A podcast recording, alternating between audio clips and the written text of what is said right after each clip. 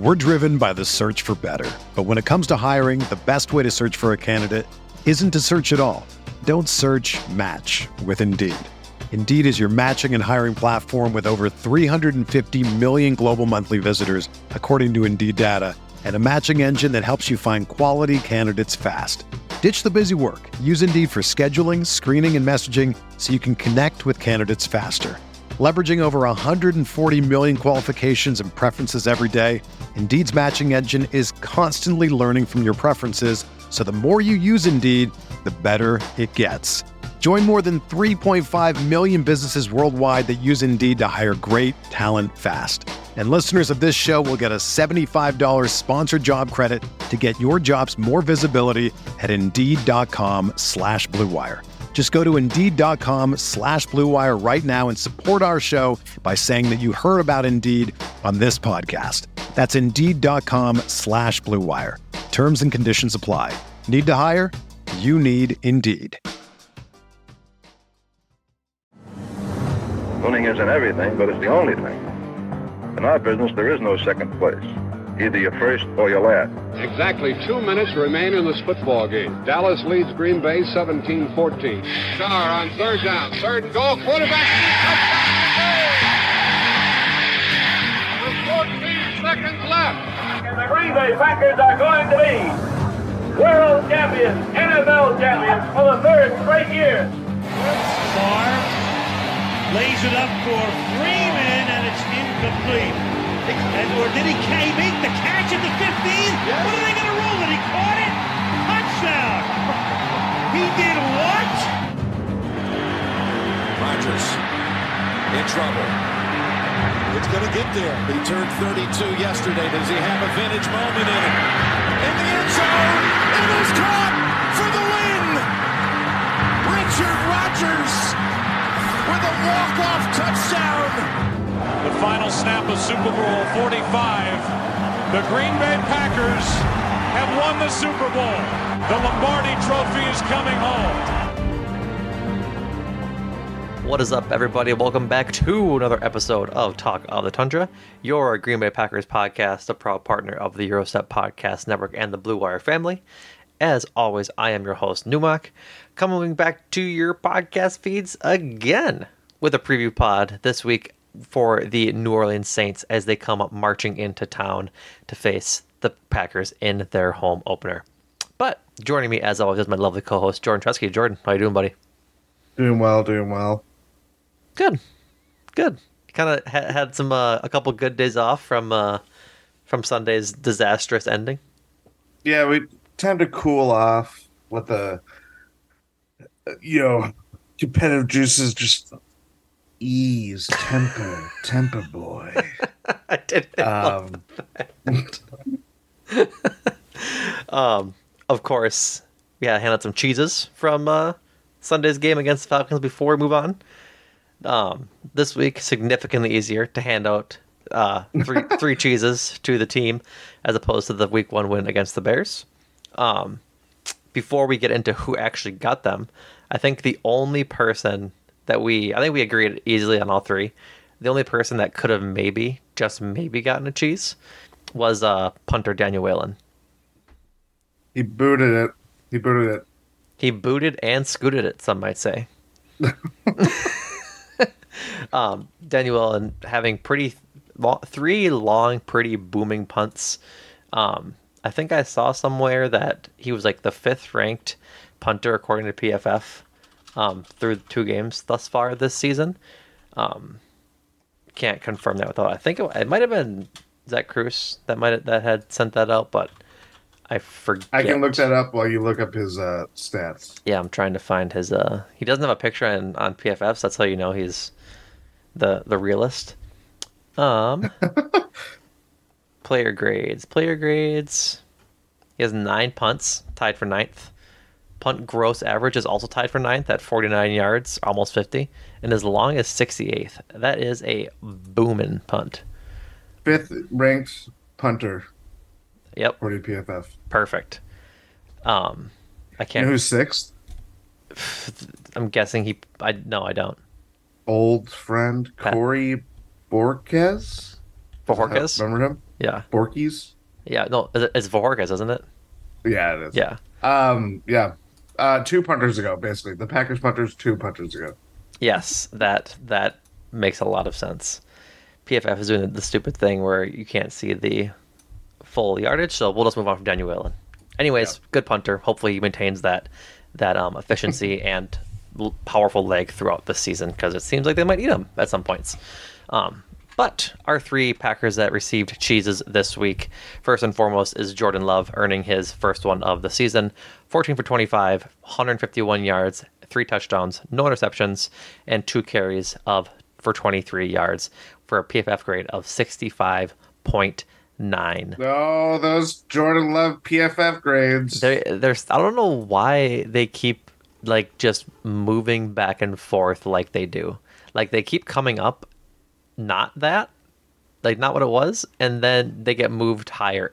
Like, was this last week and this week it's done that. Yeah, this week more egregiously. I think it was probably 5-6 percentage points. Mm-hmm. Yeah. Very obvious. He's been very efficient, at least in terms of touchdown rate, passer rating, again, leading the NFL. Mm-hmm. Sure, there are some things to work on, but Jordan Love, he's been getting the ball in the end zone. That's the name of the game, isn't it? That is the name of the game. Yeah. According to Wes, how do you say his last name? I've never said it aloud. Hodgkowitz. Wes Hod. He's the senior writer for the Packers. Tweeted out this morning. Yeah, this morning, that Jordan Love is the 4th QB in the last 10 years to have 3+ passing touchdowns and no interceptions in the first 2 games of the season. The others were Patrick Mahomes twice, Tom Brady, and Peyton Manning. Never heard of any of them. 18, 19, 15, and 14. So pretty good company if we are cherry picking stats like that. Yes, we are. So I love it. I think the context of who they play for and where they are in their careers is a little better, but I'm not upset at the stat. So, moving on to the next cheese-worthy Packer, obviously Quay Walker. 17 tackles, 8 of those are solo, 4 pressures and 1 QB hit, and 4 stops, which is a PFF stat, I believe. In coverage, he had 6 targets, 6 receptions for 55 yards. Not too bad for a middle linebacker, but what can you do? But yeah, Quay Walker having his second-year jump quite early on and doing it quite impactfully. Yeah, we talked about it after the game on Sunday. This defensive performance would have looked a lot worse if Quay Walker didn't have a Herculean performance, making sure that big plays were limited, making sure guys got tackled, which was a big problem, obviously. And ultimately, having seen people tweet out film clips and everything like that, he's one of the few guys that gave a shit. Yeah, I'm just gonna be honest. They were it was just effort plays, and he's everywhere. There's no question to his athletic abilities and just the reactionary skills that he has. The fact that you can expect him to be a good coverage guy, even though, you look at 6 targets for 6 catches and everything like that, he's still limited to big plays. That is still important for this Packers defense, especially when their ground game was just, I don't know if we probably touched on it well at the time, but they just got annihilated by Bijan Robinson, his second NFL game of his career. It was, he torched him. Torched him with a big old flamethrower. Every angle of that double jump cut he had is disgusting. They had the one where it was almost the bird's eye view of it. I was man, that's gross. Yeah, he's a Hall of Famer already. Honestly, he has that level of skills. Anyway, Quay Walker would have made Sunday a bigger, or without having Quay Walker, which was a question around this time last week. Yep. That would have made it a massacre if they did not have him, and he did everything in his power to make it basically a one-score game. Like, that, again, everything was in the Packers taking. They didn't take it, but Quay Walker did his damnedest to do everything possible to, you know, limit the firepower. Yeah, absolutely. I totally agree. Third Packer receiving a cheese is Jayden Reed. Career day for Jayden Reed. His second game as a Packer. 6 targets, 4 catches, 37 yards, and 2 touchdowns. Really showing off his speed this game, running in motion on his little touch pass from Love around the end, as well as just cutting over the middle. I think, was it over the middle was his other touchdown? I don't remember if it was. I forget. I keep forgetting this one, and yeah. I don't know why. I think it was. No, it was like a little...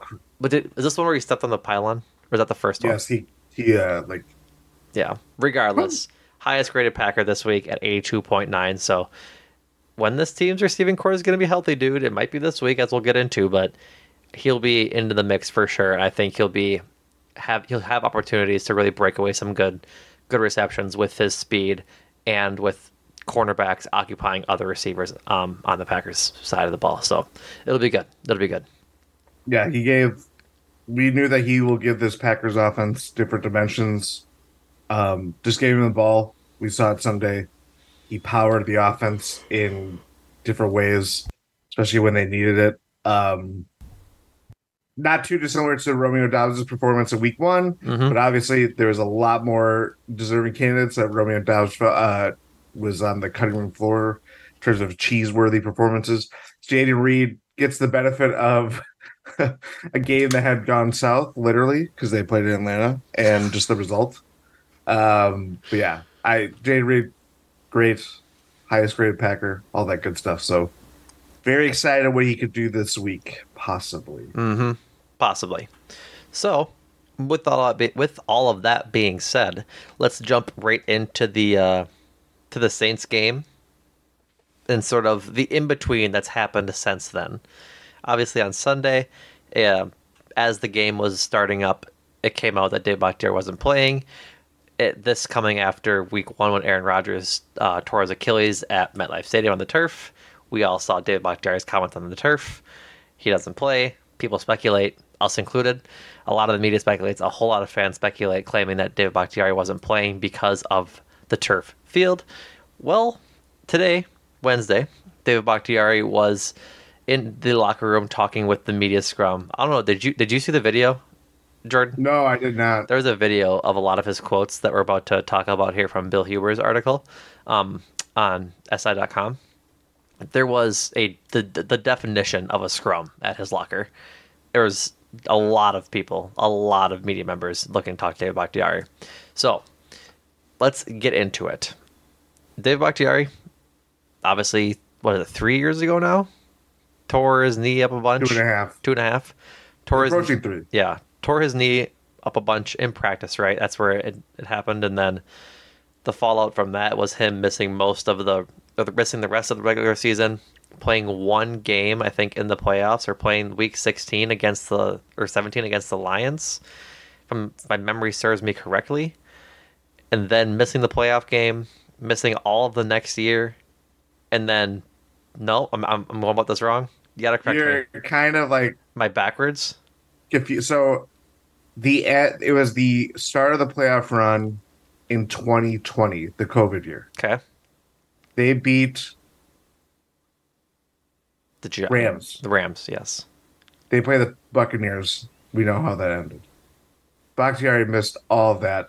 Missed all of the next season. Save for that Lions game. Got it. I had it backwards. I think. Yeah. And then another year of speculation. Missed the first 2 games of last year.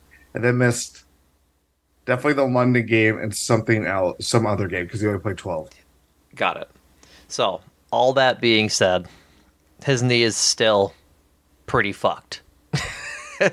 And when talking with the media, Bakhtiari said this after... the drama that ensued. I'm going to read 2 quotes from David Bakhtiari, and then we'll paraphrase the rest of the article, because it's just, we don't want to steal, one, we don't want to steal all Bill Huber's article, 2, it's a lot of what has already been said in the Twitter sphere and the Packers fan sphere. So, David Bakhtiari to the media today, quote, If I wasn't going to play on turf, I'd probably make more of a ruckus. My brother Eric loves drama, and he told me he was going to do it. And I'm like, go right ahead. I don't give a shit. I don't care what you do. It's your social media. No, that was not the reason at all. I clearly have an injury I've been dealing with. End quote. And then he said some more. And then this is a new quote. Quote, you think I don't want to play. You think I want to be a great football player and then just disappear? Heck no. I appreciate General Manager Brian Gutekunst. We've had plenty of talk. He's been amazing with me, even being there for me to vent about it. It's just been extremely stressful, but on the human side, just been sitting here quietly and saying whatever it is. I just have to take it for what it is. So, end quote. Clearly, this is just his knee being, I guess, fickle is the word I'm going to say. He mentioned it later on that when his knee hits a limit, like that's it. Like he just can't play on it. It doesn't have to do with turf. From what he's making it seem like, it doesn't have to do with a natural grass field. It just is, I'm guessing, workload, and maybe if it's raining or if it's he slept on it wrong. Like I think that might, or air travel, which is why he didn't play the London game. Right. It just might be these little things that happen day to day. That obviously the rain and the slept on it wrong is a joke, but it's, I think it really is that wishy-washy of whether or not his knee is good to go that day. Some days, like you and I know, that some days you just wake up and stuff hurts. And when you're a professional athlete playing NFL football, you're going to wake up and hurt a lot of the time. And with the stress that then that knee has gone under for the better part of the last 10 years with the injuries and just the workload it has, because if I'm not mistaken, it's his left knee, which is the outside knee of when he's backpedaling and pass protection. It's a lot of pressure on that knee, dude. Like it's just, I think, what we're going to have to deal with as fans for the next, at least I'd assume, 15 games, and possibly more if they don't trade him next year. But I think it's something that's just going to be on the injury report, similar to how he and EJ were last year.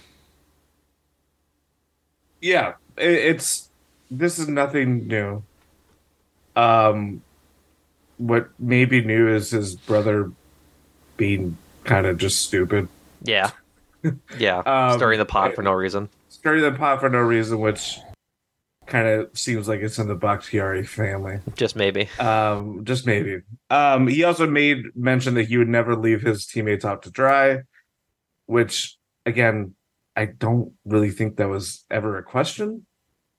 Like, yeah, I mean, like, they're as plugged into what's going on with David Bakhtiari as anybody. And it does, again, it doesn't really matter to us.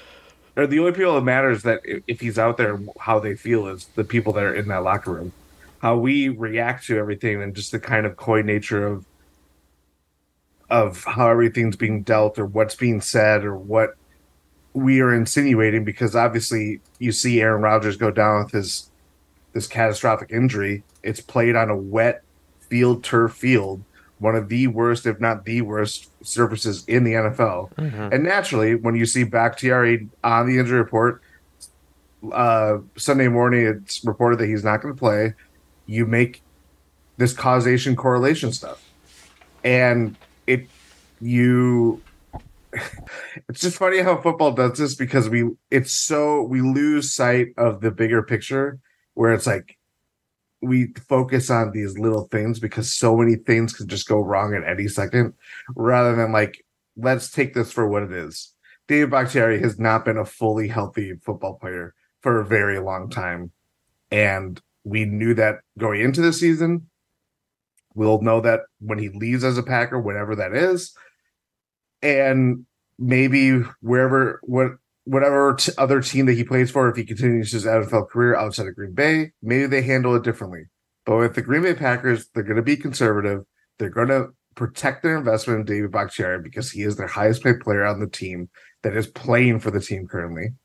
And when healthy, he's an all-pro level athlete, player, whatever you want to call him.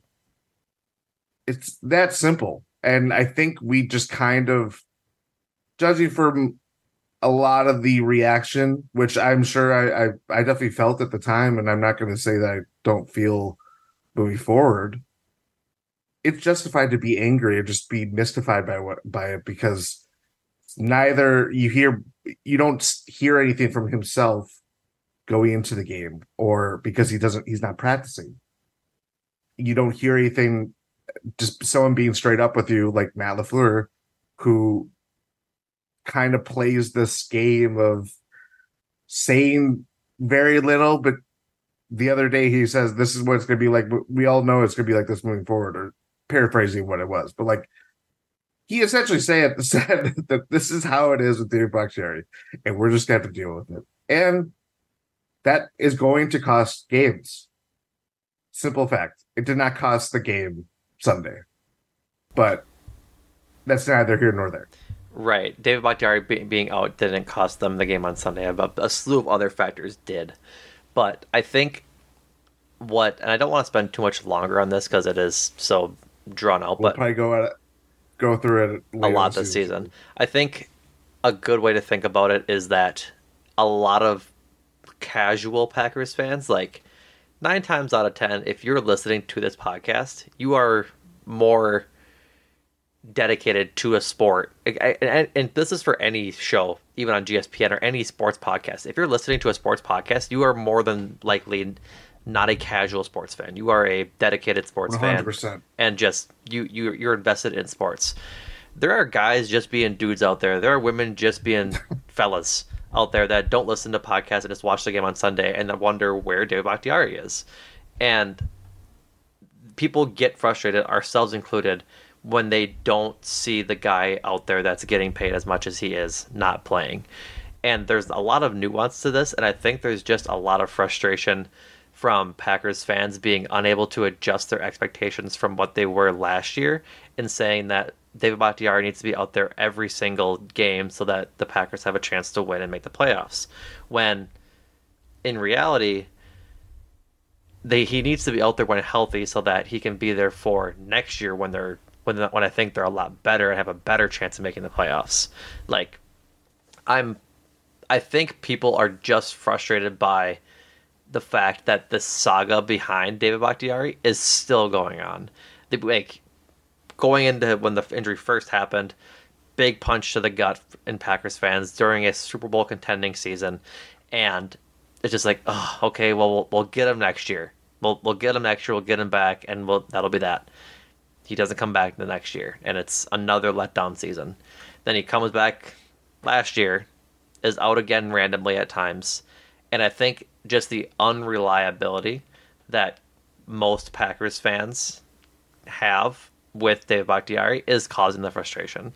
It's like, it's not anything personal.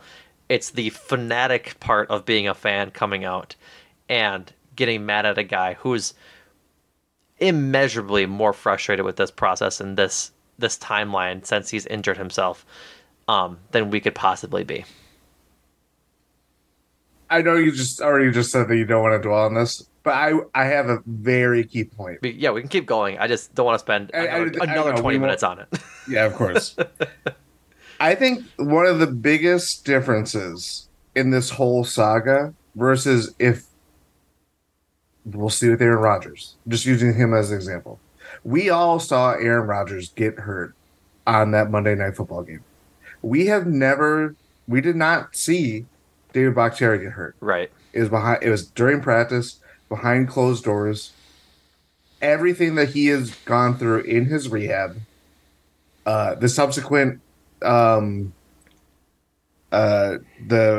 setback. I'm forgetting what it technically was, but there was another tear coming back in some way, whatever medical distinction was. That was also during practice or during his rehab and everything like that. It is a much different experience knowing that, like, we just saw Nick Chubb's leg just get demolished. Yeah. And you're like, okay, yeah, he's going to be out for a long time.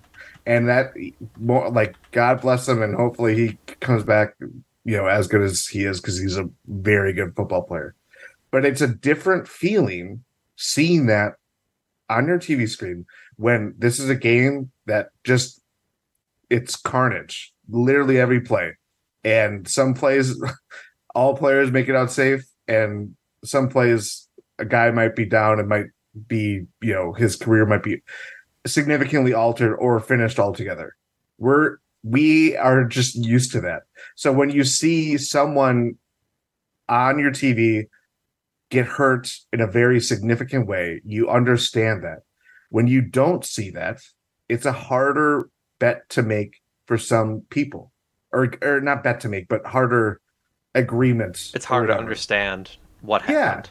Yeah. And I understand being frustrated by that, by also David Bakhtiari he's an NFL player. He wants to be out there. He is suffering in silence, and it's not very easy to just be like, this is what it's like. And if people don't understand that, then so be it. But like, and that is very much his position, but it doesn't change the fact that there are going to be times where he's just not going to play, and it sucks, but that's what happens when you go through these injuries. Yeah, exactly. I think you put it perfectly in that since people didn't see it, they don't know the extent of it. It could have been a very bad injury.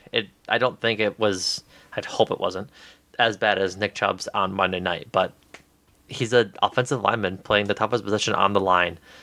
Yeah. And at an all-pro level, like there's a lot of stress on that knee, and it could have been enough to where it's just that knee isn't as structurally sound as it was pre-injury. And when that happens, it's tough to come back from that when you put a lot of pressure on that knee. And so, yeah, I think it's going to be a long season, like a season-long thing.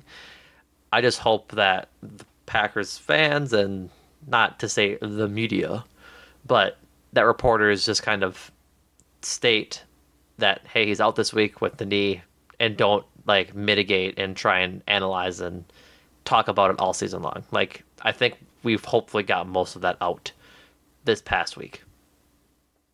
Hopefully. So. We're driven by the search for better. But when it comes to hiring, the best way to search for a candidate isn't to search at all. Don't search, match with Indeed.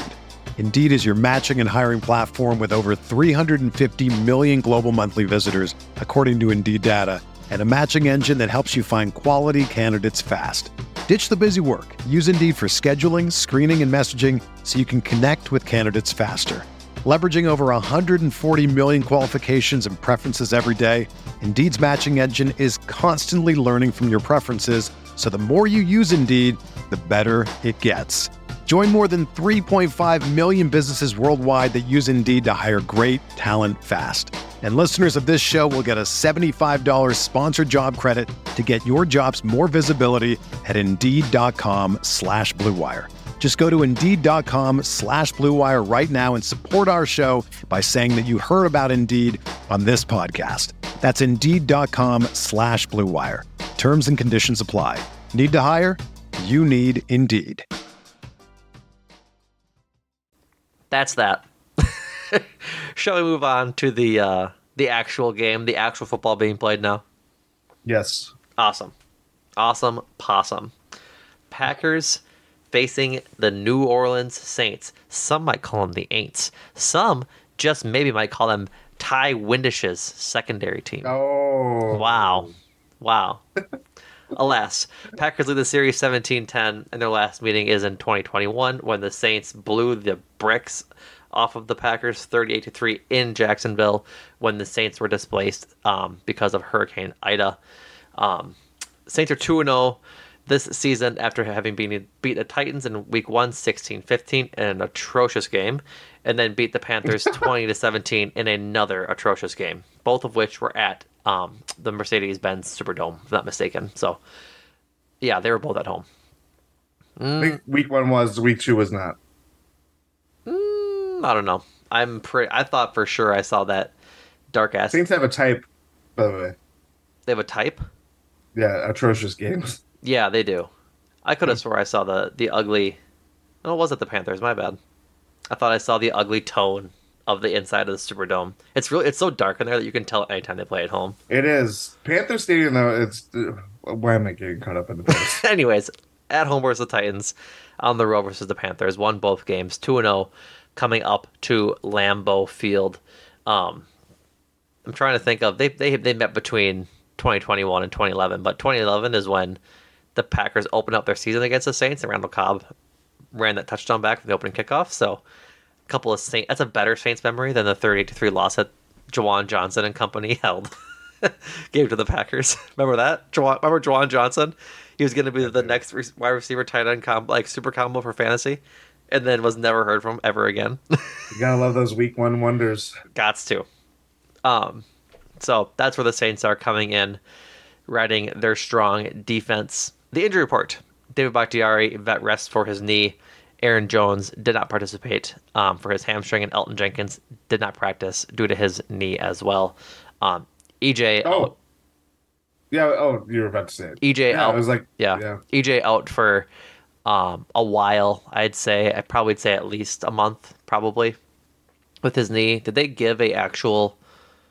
I think no, they didn't. I thought he said. I thought I saw MCL somewhere, but I think. Oh, I thought you were talking about timeline. I think it's just a sprain MCL, and yeah, I've seen a lot of historical timelines have been like 2 to 4 weeks. Yeah. That might be more. Well, I would agree with you. I think it's more on the safer side and longer side. Yeah, Rob Dombrowski said on Monday that EJ has a sprained MCL in his left knee and is in a sizable brace, but does not think his season's over. Yeah, we'll just go with that.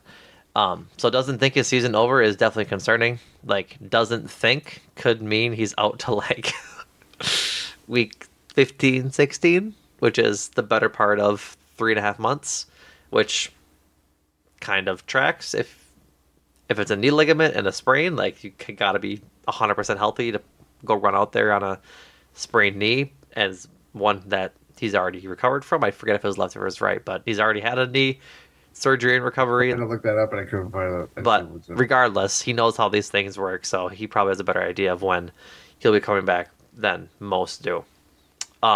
Limited in practice was Lucas Van Ness with an elbow injury. He did end up coming back in the game on Sunday against the Falcons wearing a pretty big brace while he was back in, but he still played nonetheless. Limited and not a DMP is wide receiver Christian Watson. He went through some drills today. Thank God. Thank God is right. That would be nice to have him make his season debut at home like he did last year. Yeah. So... here's to hoping him and Aaron Jones can go this week and have a full offensive regime against this pretty stout Saints defense. And a full participant in practice was punter Daniel Whelan, who had a finger injury apparently. I don't know how you injure your finger as a punter, but maybe he kicked it. Well, catching the snap. I mean, I guess. Jammed finger. If you're jamming fingers as a punter as the NFL, dude, like, I jammed fingers as a kid. Wrong line of work. Right. I was jamming fingers on catching basketballs as a kid because I was uncoordinated. But, like, I feel like if you're a punter, you shouldn't be jamming fingers anymore. If I do punter, like, if you're punting through the offseason, you're probably doing it through, like, the jugs machine because there's not going to be someone snapping all right. The time. And those things fire. I'm like, you should be able to... Whatever. Who knows how it happened regardless. Yeah. For the Saints... near dear friend of the pod, Jamal Williams hurt his hamstring against the Panthers and is going to be out this week, which is sad. We want to see Jamal Williams have success. At least I do. I love Jamal Williams. Don't need to see him run over the Packers again, but sad that he's hurt nonetheless. He did during Week 18 last year. Yeah.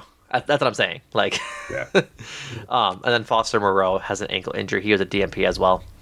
Taysom Hill has a knee injury. He's limited. And then Kendre Miller, their third string rookie running back, had a hamstring injury that kept him out of games 1 and 2. And he is a full participant. I saw a push notification today that they expect a full go from Kendre Miller this week. So he'll make his NFL debut, and he is like the heir apparent to Alvin Kamara, who is suspended. He has his last game to serve this game against the Packers, so he'll be back next week. So, talk about the matchup. Going in now that we got injuries covered. The biggest thing, as it will be every week for the Packers, is getting after the quarterback. Saints have allowed the most sacks through the first 2 weeks of the season at 8. But It's not Ryan Ramchek's fault. Ryan Ramchek, former Pack or Badger, I believe. Yes. Oh, yes. I was like, I'm pretty sure that's right. Ryan Ramchek has not allowed a sack since week 6 of last season. That is bonkers. That's pretty. That's a pretty sustained level of excellence from Ryan Ramchek. But yeah, big week for Devontae Wyatt and Kenny Clark as the Saints' interior defensive line is just getting pummeled out there. Cesar Ruiz ranked 72nd out of 75 guards in the NFL so far this year. That is what we would call ungood. Should correct a stat that I included on there. The Saints have not allowed the most sacks. Okay. They've allowed a lot, but it's not the Texans level, which is 11. Jeez. So is it second most? No, not even second. It's 7th. I don't know where I saw that it was league leading, but that was my fault, so I'm just going to own up to it. Not a problem. Throw tomatoes. Not a problem. Big tomato throwing action. But big no. Tomato. Still, 4 sacks a week, essentially. 8 in 2 weeks is a lot compared to Jordan Love, who I think was sacked. Is it once or nuts? Twice? Once a week. I don't remember either one, which is weird. Are we counting sacks as tackled out of the pocket, like scrambling behind the line of scrimmage? They probably do, but like I think so. I still have the list. I can't remember when he got sacked in the pocket. Oh. I don't know. Any who's will be. I think that'll be the biggest, like the interior defensive line, and it's the defensive line in general is going to be pretty huge this week because of that lack of running back talent that they're currently experiencing with their injuries and Alvin Kamara suspension. Like the Saints running back room when healthy was a dangerous one. Then like when everyone was playing between Alvin Kamara as your like specialist jump cut, just all pro level running back, paired with Jamal Williams, who is there somewhat of a bruiser, and obviously goal line back after his record-setting season last year. And then having Kendre Miller as a dynamic third-string running back. Like, their running game was supposed to be really good to start the year once Alvin Kamara got back. And now you throw in Tony Jones, who's their fourth-string guy, has 2 touchdowns last week, filling in for Kendre Miller and Jamal Williams.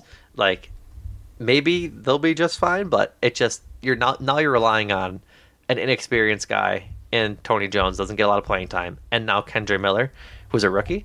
Like the Packers' defensive line and backers have a really good opportunity to just let out some frustrations from last week with Bijan Robinson and Tyler Algier to really bring it home against the Saints and make Derek Carr beat them essentially.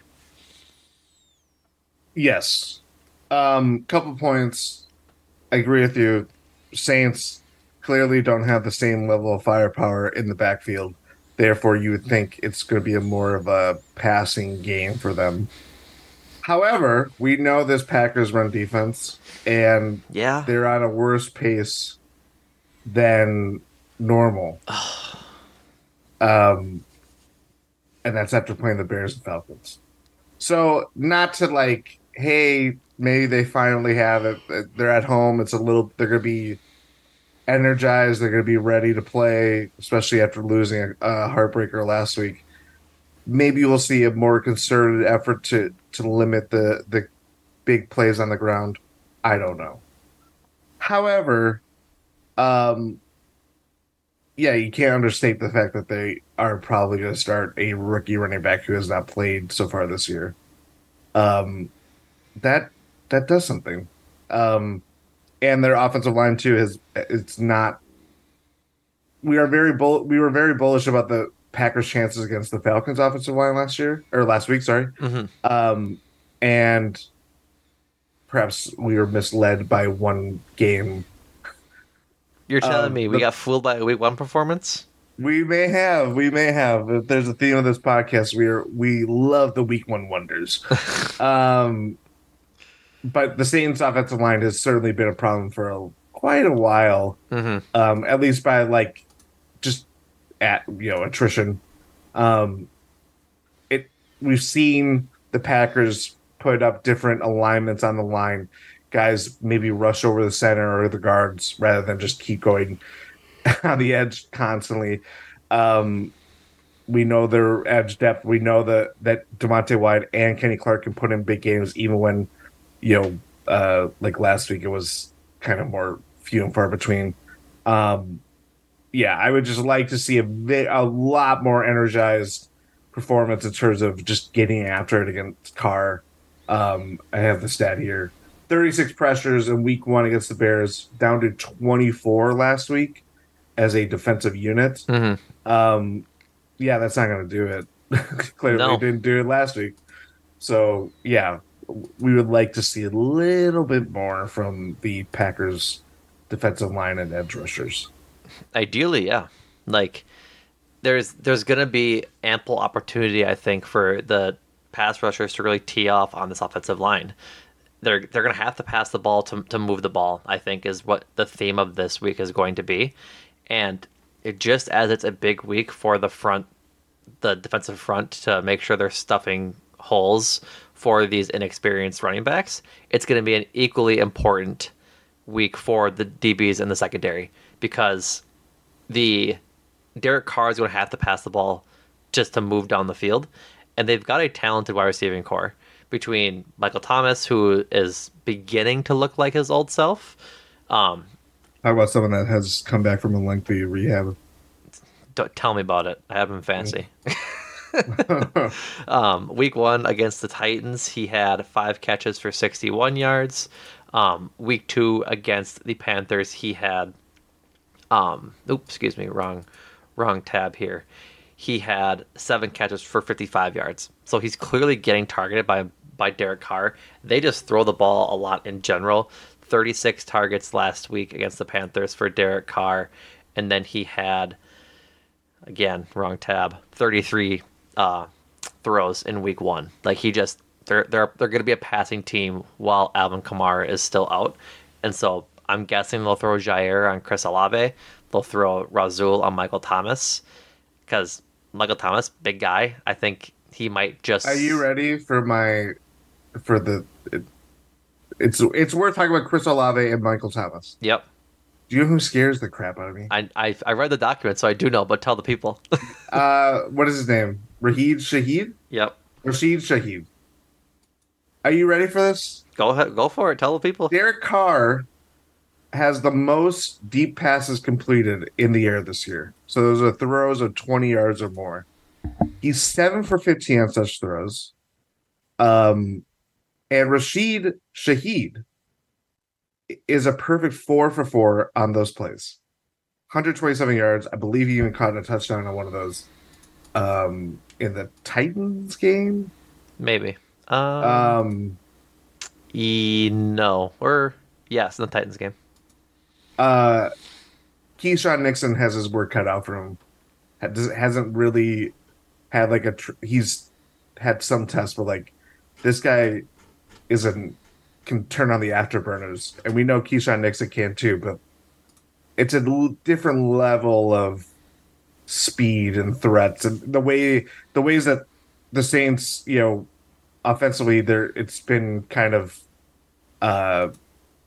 helter-skelter. They're getting through it even without Alvin Kamara, but they have drawn up plays to get him open, and obviously they've hit these home run plays. Mm-hmm. And if I'm a Packers fan, which I am, I am afraid that is how they overcome maybe not having their X factors like Alvin Kamara or even Jamal Williams, as we thought going into this game a couple weeks ago. Right. Week one against Titans, 5 catches on 6 targets for 89 yards and a touchdown. His longest catch was 41 yards. Last week against Carolina, 4 for 4, 63 yards, with 45 of those yards coming on one pass. So, he's a burner. I think he is their Jayden Reed of sorts for them. Yes. Like, Chris Olave is going to be Christian Watson. Michael Thomas is Romeo Doubs. Jayden Reed is Rashid Shaheed. Same kind of idea. Like, he's getting a lot of looks because the top 2 corners just have to look at Michael Thomas and Chris Olave.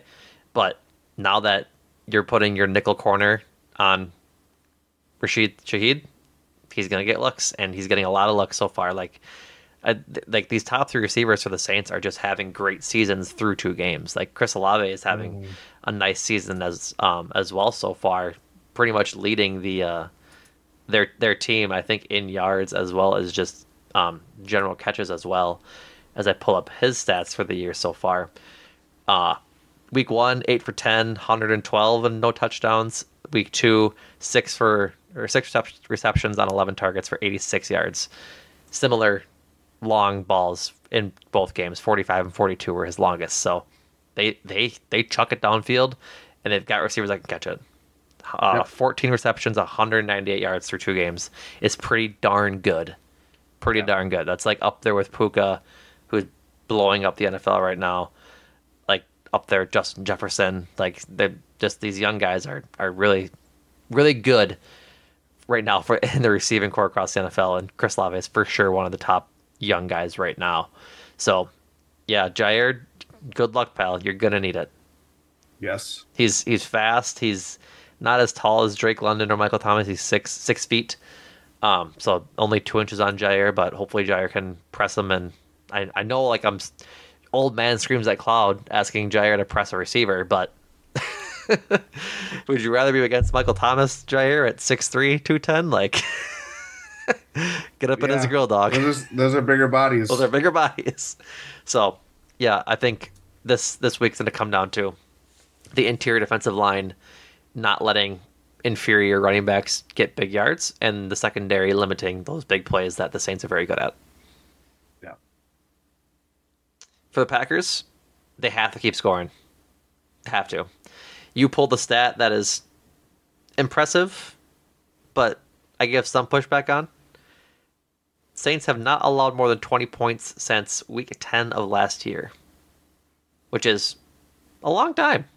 It's a long time I'd let up more than 20 points, 3 touchdowns. Like, I guess immovable object meets unsolvable force. Mm-hmm. Jordan Love scoring 3 touchdowns in a game, and the Saints not allowing 21 points since the middle of last year. So we'll see, kind of thing. But I think it's worth noting that the Saints last year during that stretch played some good offenses, but not like any high-powered offenses for what it's worth. They're starting to play some NFC South offenses. Exactly. So week 9 last year, they played the Ravens and lost 27-13. And then from then on, like I mentioned, they had not allowed 20 points, but they played the Steelers, the Rams, who didn't have Stafford, I think, at that point. Yeah. I think Cooper Kupp was hurt as well. Mm-hmm. San Francisco, who they lost to 13-0. Tampa, the Falcons, the Browns, the Jalen Hurt-less Eagles, and Carolina. So yeah, there's a lot of variance in like the level of talent they were playing.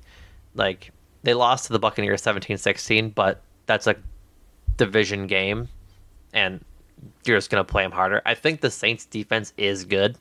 They got a lot of talent on that side of the ball, but I think it's a little column A, a little column B. Like, Cam Jordan is a problem.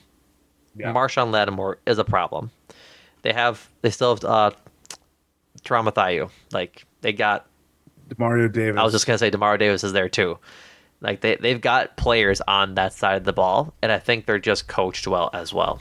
So I think it'll be important. Like this is where I really think Aaron Jones being available this week would be a big bump for this offense, because the Falcons' defense was not as good as advertised coming in. They played pretty well in the fourth quarter, given that they were resting a lot of the time. But the Packers' defense is going to stall at points, and I think it will be more prone to some stalling against this defense in particular. So having Aaron Jones there would be helpful. Even Christian Watson. It looks like we might get that debut, but obviously we'd probably want a little bit more assurance with him practicing the rest of the week. Yeah, I mean, the Packers have one of the most efficient offenses in the league, if not the most. It's very close to the Cowboys and just how they've been steamrolling. But a lot of that, again, is generated through their defense because they have been just so dominant on that side of the ball. Mm-hmm. Jordan Love, again, all he can do is throw touchdowns and complete like less than 60% of his passes, but we'll take it for right now. And the Saints have only allowed one touchdown for this season, and that came in garbage time against the Panthers last week. I am very, very... My guard is a little bit more up than last week, and it was already pretty up with how the Falcons looked and everything like that going into it. Like, look at their secondary, Jesse Bates in particular. I mean, you look at all phases of all three lines of the Saints defense. They have at least like an all-pro level player at each line, whether it's Cam Jordan or their defensive line is pretty damn good too. Yeah, Demario Davis has been kind of criminally underrated as a linebacker for a long time. Marshawn Lattimore is probably one of the best cornerbacks in the league, if not the best. Has been for a while. Yeah, like, and Dennis Allen is a defensive-minded coach, and you know, kind of certainly shows in some of the scorelines that they've had. But still, that is where they make their hay, and it's a different test for a Packers offense that, yes, they haven't had Aaron Jones for 2 or 6 quarters, I should say. Almost Christian 7. Watson's not, almost, yeah. Oh, good on that. Christian Watson obviously has not played at all. The rookies are showing out. Romeo Doubs is doing, you know, positive things, even though you'd like to see it more consistently. They've been able to make do with what they have had, and it's working right now. Are we in the midst of early sample size? Things could fall off a cliff. They're certainly not going to score at this, you know, efficient clip for the rest of the season. That would be crazy, right? But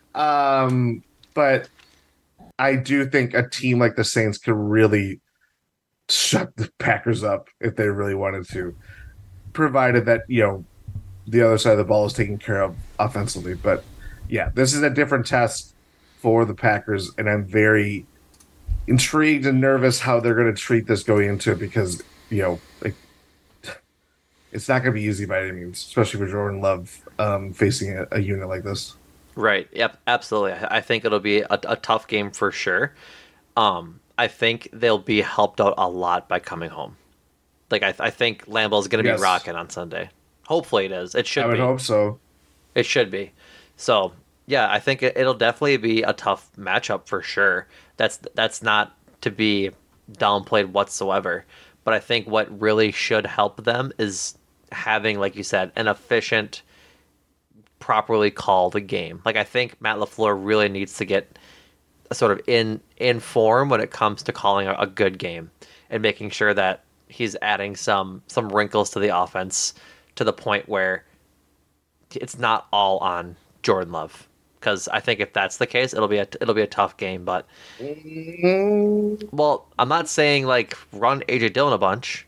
What I'm saying is because that's not working, right? But like he needs to be able to have an equal mix of easy to complete passes while taking shots. Because I think, if I'm not mistaken, I saw earlier this week that like Jordan Love's average depth of target is like way down the field. It's high up in the NFL, and he's not getting a lot of like dump off in rhythm passes just to get some confidence under his belt, which I think might need to be the case for these next few games just to get that completion percentage up. Not that completion percentage really matters, but just throw a couple screens, throw a couple short passes over the middle.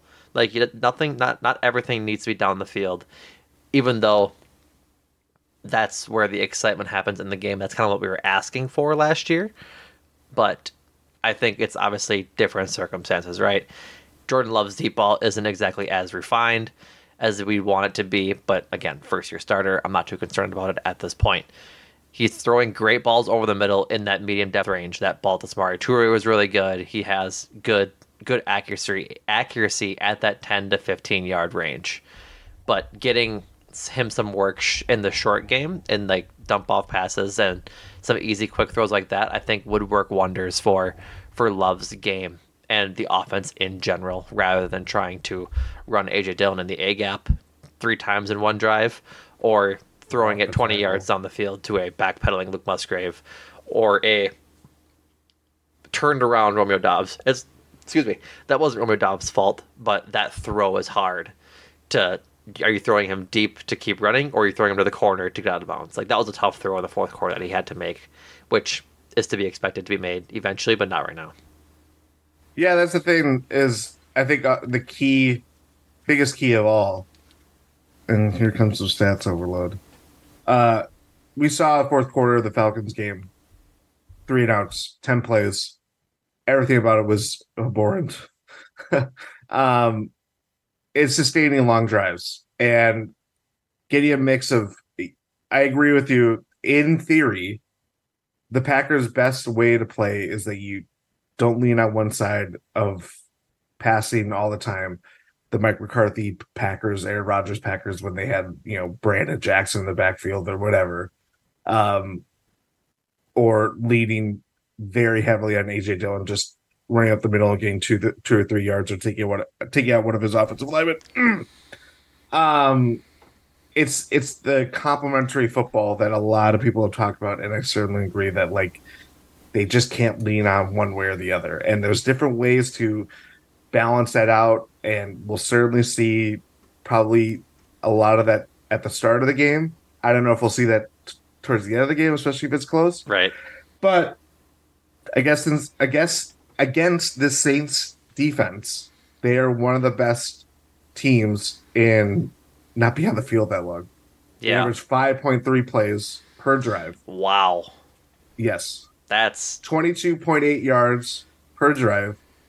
They have allowed 6 third-down conversions on 26 attempts. That's 23.6%. That's crazy.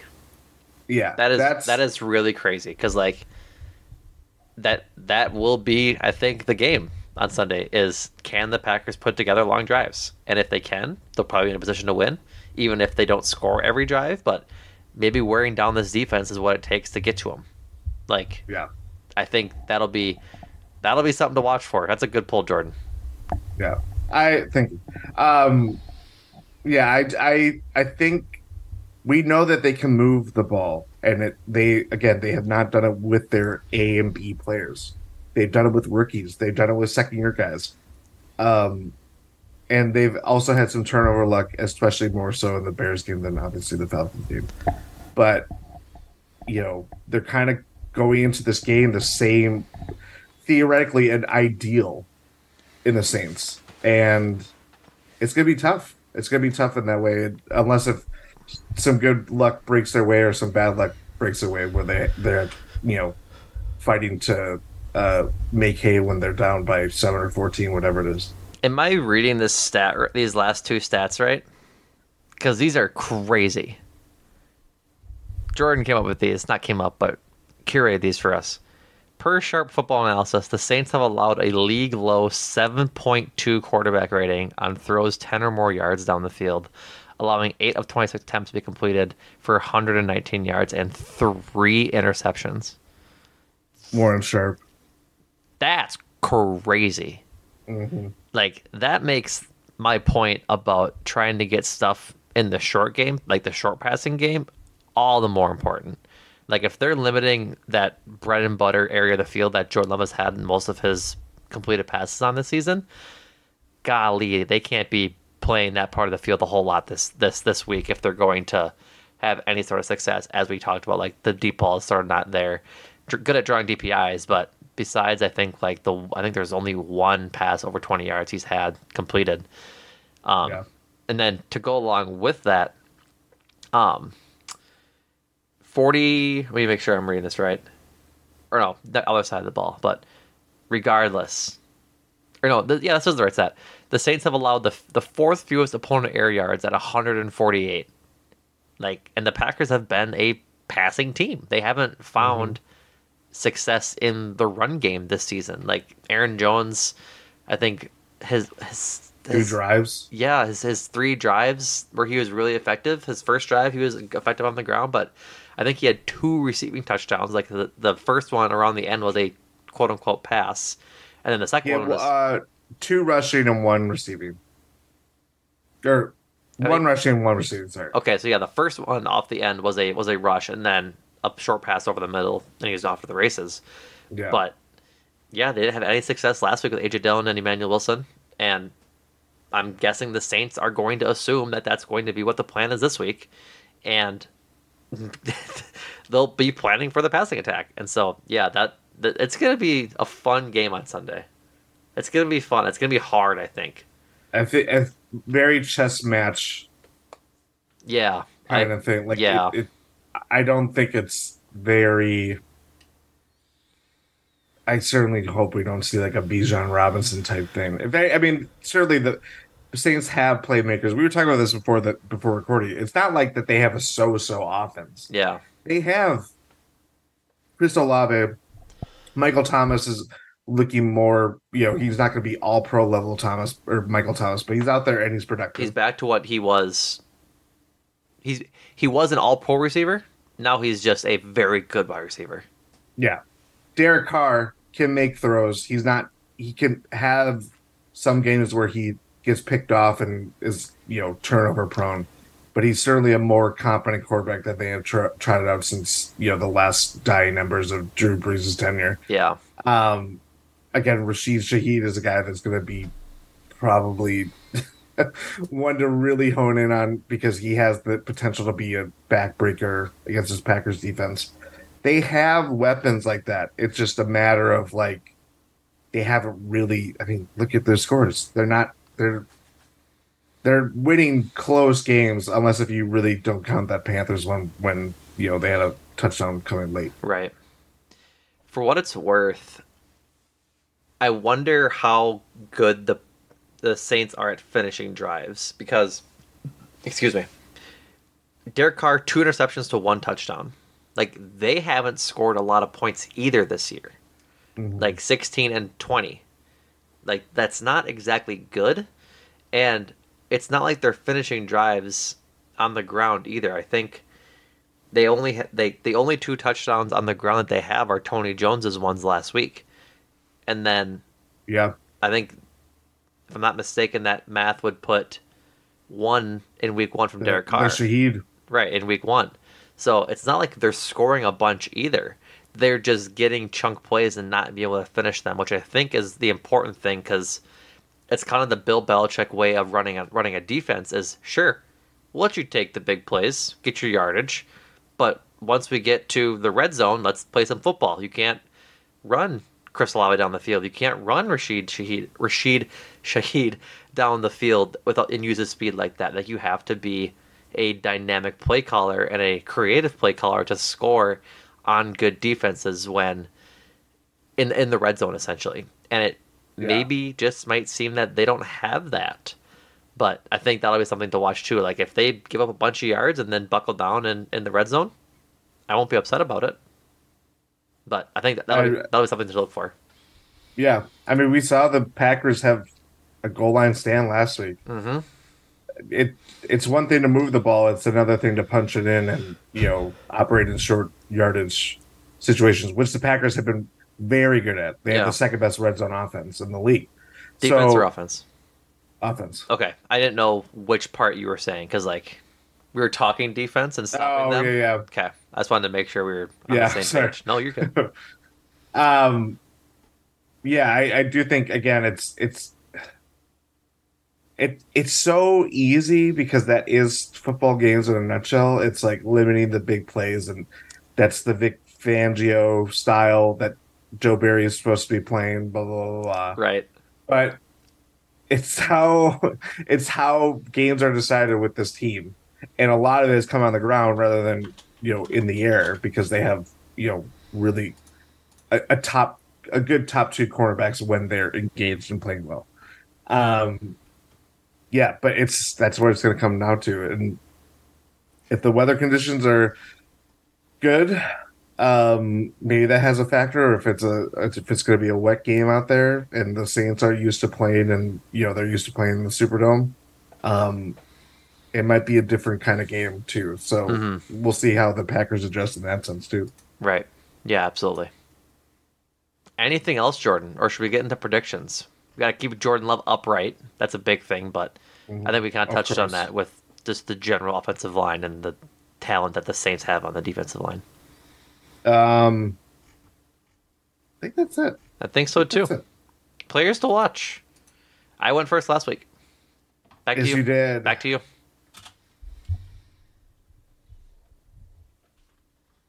You have Cam Jordan, you have Chris Olave, you have Michael Thomas. You have the gamut of two players to pick from. I think I'm going to call my shot with the Saints. Rashid Shaheed. All right. I'm scared to death of him. That is very funny. I see a very fast slot receiver, and I'm going to focus more on him rather than the guys that are the engine to the offense like Chris Olave or Michael Thomas, and that's how it is. It's worrying about the, in an NBA sense, the Fred VanVleets of the world rather than Kawhi Leonard, right? Kyle Lowry. It's the role players. It's like worrying about you're currently worried about Pat Connaughton. Yeah, that's just who you're worried about. And frankly, can you blame? Can I blame you? Not really. No. Like. He's shown out so far this year, and I mean we focus on Bijan Robinson and all that stuff. Drake London scored a touchdown. Yeah, and you know what I mean? Yeah, he was the kind of the role player in that sense. So yeah, Rashid Shaheed is my Saints guy to watch out for. Okay, I'm going my Packer first. I'm picking Rasul Douglas as my player to watch because I think they're going to try and feed Michael Thomas because he is like. One of the bigger guys. I think he's the biggest receiver they have, and he's taller than Rasul and Jaire. And so I think they're going to try and feed him the ball over mismatched corners because he is an athletic human being and has the opportunity to really just moss any receiver that he can get proper positioning on. And so seeing how Rasul, hopefully, fingers crossed, pairs up against him, I think is going to be an important thing to watch. Watch this game. I like it. Who's your Packer? I like to kind of look around. I don't want to mention the same names. I'm taking a bet with this one because I think he's end up going to play, and I think he will make his season debut. Christian Watson, come on, man, we need you. Yeah, We're going to need you. We're going to need you. Yeah, I would certainly hope that he's fully healthy, that they're not going to trot him out, with a gimpy hamstring. Yeah, I want to see the Christian Watson that we got used to seeing by the end of last year, and we need that speed threat, some guy to kind of bend the defenses that the Saints can't just kind of bunch it all together and make Jordan Love have to make. Really tough throws within these very tight windows in the middle of the field. Having a guy like Christian Watson opens up the offense for the Packers, eases Jordan Love's ability to make throws in tight windows where it's not going to be just, he see multiple defenders in these little, snapshot frames. It takes away guys that can defend different areas of the field. Right. And against the Saints defense. If it takes away Marshawn Lattimore from a play, good. Love it. Good. Love it. Yeah. Great. Demario Davis, they probably wouldn't throw a linebacker on him. I hope not. I hope not, too. Well, no, Tyrann Mathieu? That's not true. I hope they do. Yeah, I hope that. Yeah. If they double covered Christian Watson with Tyrann Mathieu or something like that, right. Yeah, I just want to see Christian Watson out there, and I want to see him score his first touchdown on his first catch. That'd be sweet. That would be sweet. My Saint, I'm going to say, is Cam Jordan. Who? Who? It's an Anchorman reference. Jeez, oh my God. Anyway, I'm saying Cam Jordan. No Bakhtiari, no EJ. Likely no Bakhtiari, I'm going to say. Because I'm not going to say he's playing at any point anymore this season. We'll just cross that bridge on Sunday when we get there.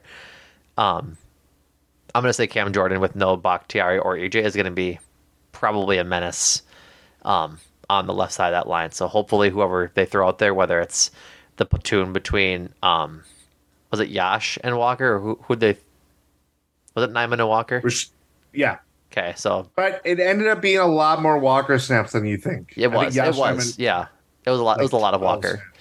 Yeah. So hopefully he can hold up regardless, and we'll see how it goes out there. So that's mine is Cam Jordan. Score predictions. I think it's back to me now to start. Yeah. I don't want to keep predicting wins because I don't want to be that guy, but I am going to be that guy. 23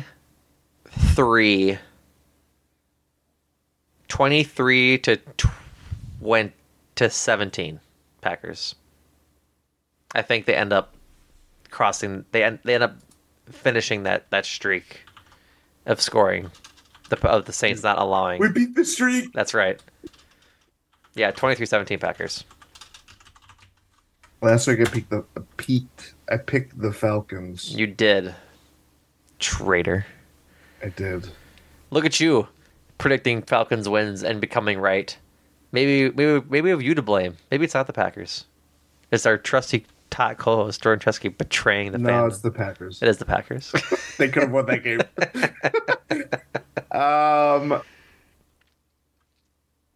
I had a lot better feeling about this game. Obviously after week one. That was the stupidest thing I've ever said. I've said a lot of stupid things. This is gonna be a nail biter. It's gonna be a hard one. 23-20. Packers. All right. You think they score one extra field goal? Game-winning field goal. Or do they miss? Anders. Wow. You think? What did you say? I said maybe they miss an extra point. The Saints do. That's true. Game-winning field goal, Anders Carlson. That'd be pretty hype. That'd be pretty good for your agenda. Mm-hmm. All right, folks, that does it for us. It is now promo time. Buck season is approaching. Go check out the Eurostep pod. Ty had an exclusive interview with new Wisconsin head coach Bino. How do you say his last name, Jordan? Do you know? Udre. For the Wisconsin Herd up in Oshkosh. He did some great reporting on that. That dropped today on Wednesday. Go check it out. It's pretty good. And while you're there, check out the NBA division preview for that Rohan and Ty did, previewing the Atlantic and Northwest conferences. The Brewers beat the Cardinals again tonight 8-2. My apologies. After a big ninth inning with some insurance runs. So they will have the Cardinals. Yep, sure. The Cardinals post series pod up on Friday when that series wraps Thursday afternoon. But in the meantime, if you wanted to check out the Miami Marlins pod series pod they put out this week, they talked about the Marlins losing 3-4 to the Brewers, but then they also dove into the recent news of the Brewers stadium funding debacle. So that is a good listen if you are a Milwaukee resident or just a Brewers fan in general. Go check out Adam and Andrew's analysis and discussion on that too. Plus, you get to hear the reaction to the Mark Cannon Grand Slam, which was hype. I was there. You were there. You got shouted out on Cruising for a Bruising. Oh, look at that. Yep, it's you're the good luck charm. You were there for all the Grand Slams this year. Not all of them, but the ones that were the most hype. That matter. Yep. Also, go check out Adam and Andrew and Make Time for This. I believe they'll be coming up with a new episode soon. I'm not sure on what, but their last episode is still a fire. Christian Putzold and Paula Beer's return. So go check it out. Everything you can find at gspn.info. Our Twitters, our Instagrams, our Tiki-Takis, all the pods, all that stuff. So we appreciate you guys listening. We'll be back again on Sunday for the post-game victory pod. I'm wishing it into existence. That's right. Wishing into existence. I got a funny look from Jordan there, all your listeners. that's why I had to repeat myself. So yes, thank you all for listening. And we'll talk to you again on Sunday. And Jordan, thank you. Thank you.